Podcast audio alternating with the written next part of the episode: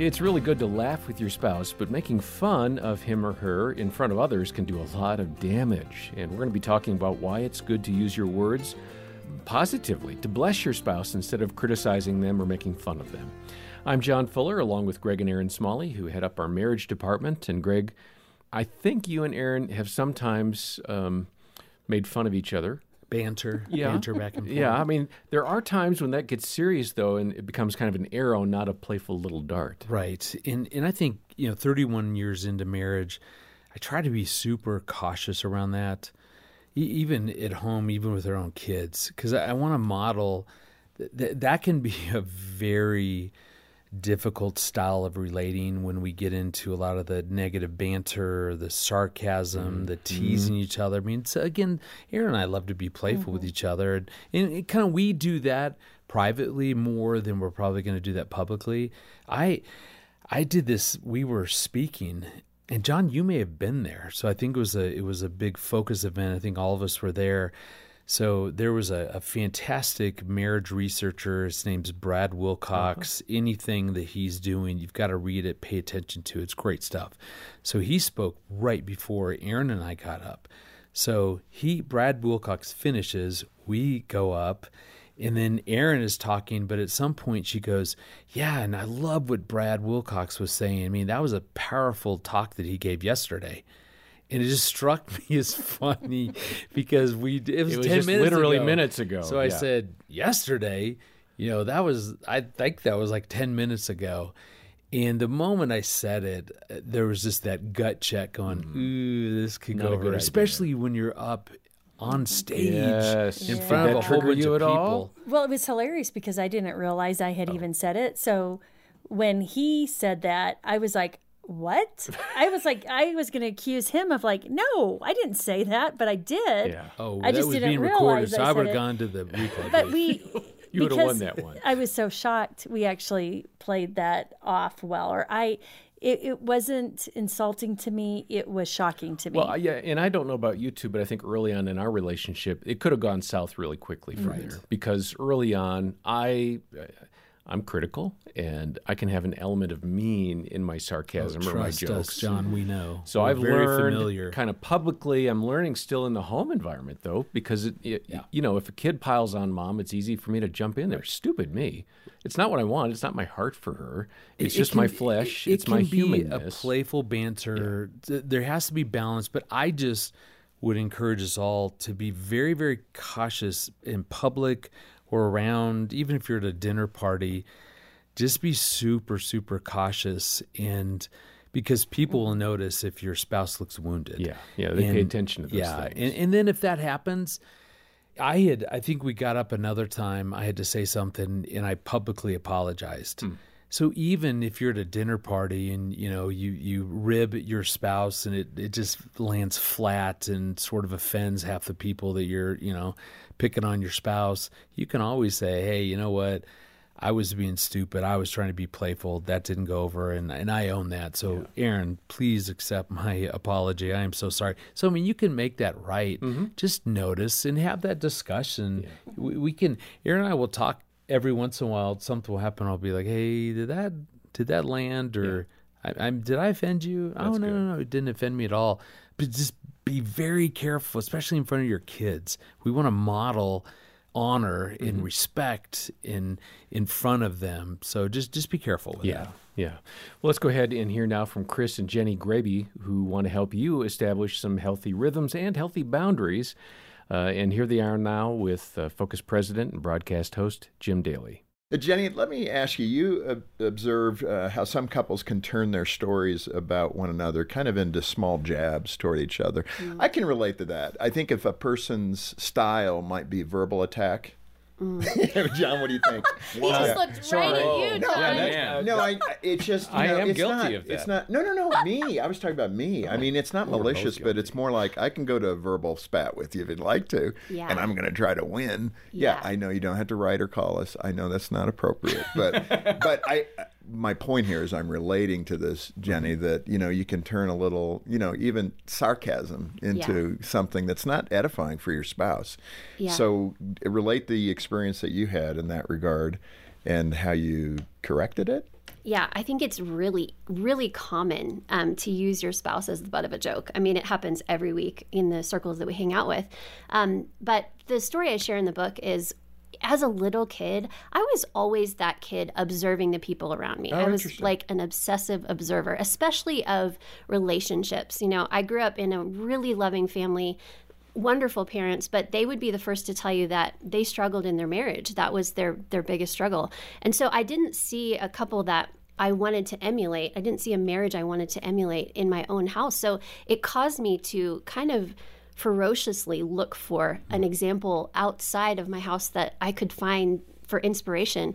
And so every fall um, in Texas, we would go on these trips together with other other families, um, and it was to the Texas Hill Country. And after a long, hot, burning summer, it was such a, a wonderful thing to celebrate the crisp breeze finally coming um, into Texas.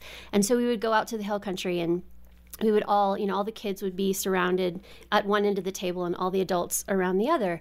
And I always listened in to the adult conversations. I was that kid, kind of scooting closer and closer. That's to where the intel That's was. what it was. That was the fun.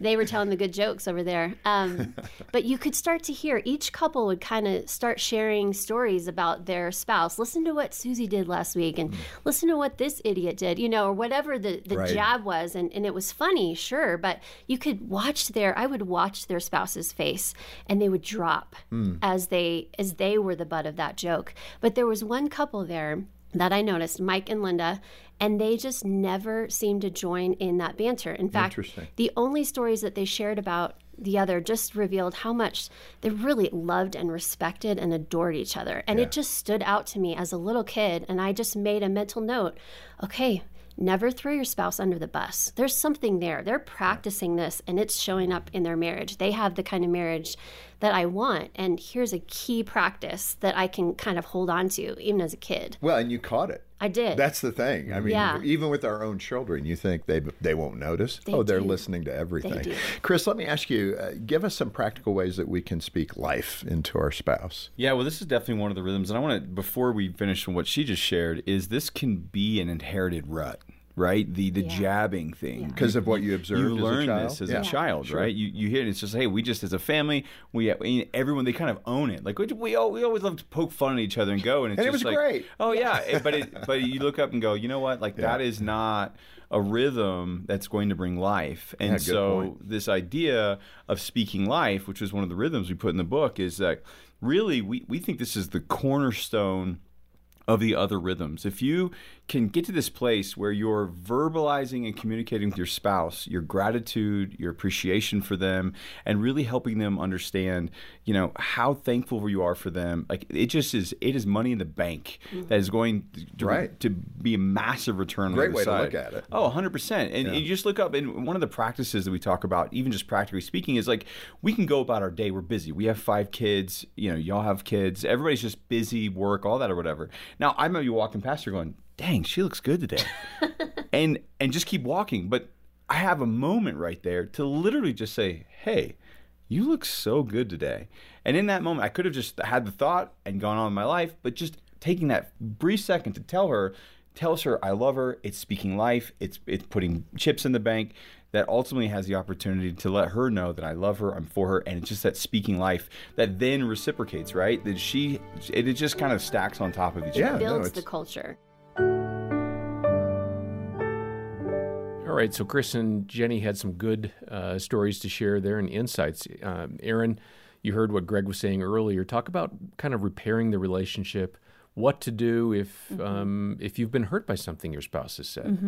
so often you inside you'll feel that zing you know and really what it is is you're getting triggered and oftentimes what we'll especially as women what we'll do is try to convince ourselves ah it wasn't that big of a deal. He didn't mean it. And then we notice the day or two later, we husbands, we notice it was a big deal. yeah and so that's what i i encourage everyone just to when something gets triggered just acknowledge it and deal with you first to just go yeah that hurt and it's okay that it hurt and it's okay that i felt invalidated or rejected or whatever i felt in that moment so really to attend to your own heart first to get it back open so you can go to your spouse and just have a simple conversation of that hurt me when you said that, that hurt. Mm-hmm. And then you can even make a request of, gosh, when we're in a situation like that again, my request is, you know, that you don't publicly say that. you like I did. Yes, don't publicly shame me or humiliate me on a stage. And, you know, or if that happens again, I'm going to have to remove myself or I will let you know in the moment mm-hmm. that that hurt me. Yeah. Basically, setting a boundary because emotional abuse or verbal abuse is not okay.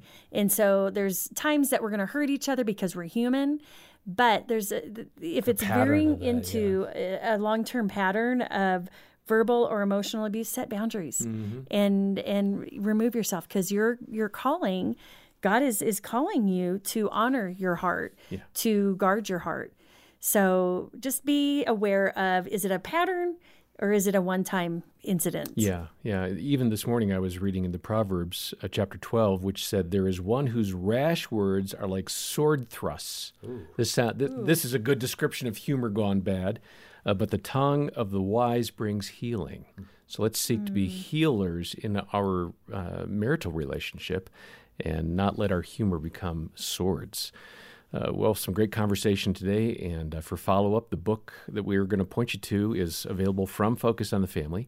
It's called The Rhythm of Us Creating the Thriving Marriage You Long For. It's by Chris and Jenni Graebe, and uh, you can see details about it online.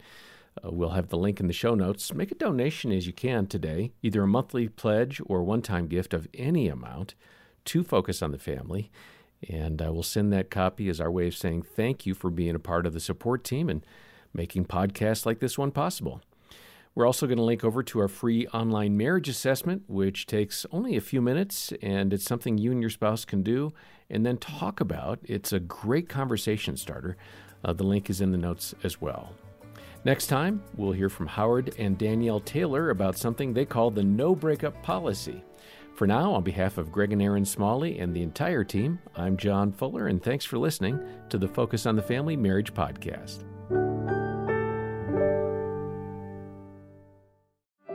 Is your marriage holding on by a thread?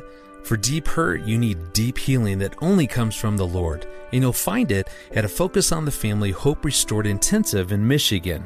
Our licensed Christian counselors will help you and your spouse get to the root of your issues in just three to five days, and it works. 80% of the couples are still married two years after attending. Learn more at hoperestored.com and talk with a trusted advisor. That's hoperestored.com.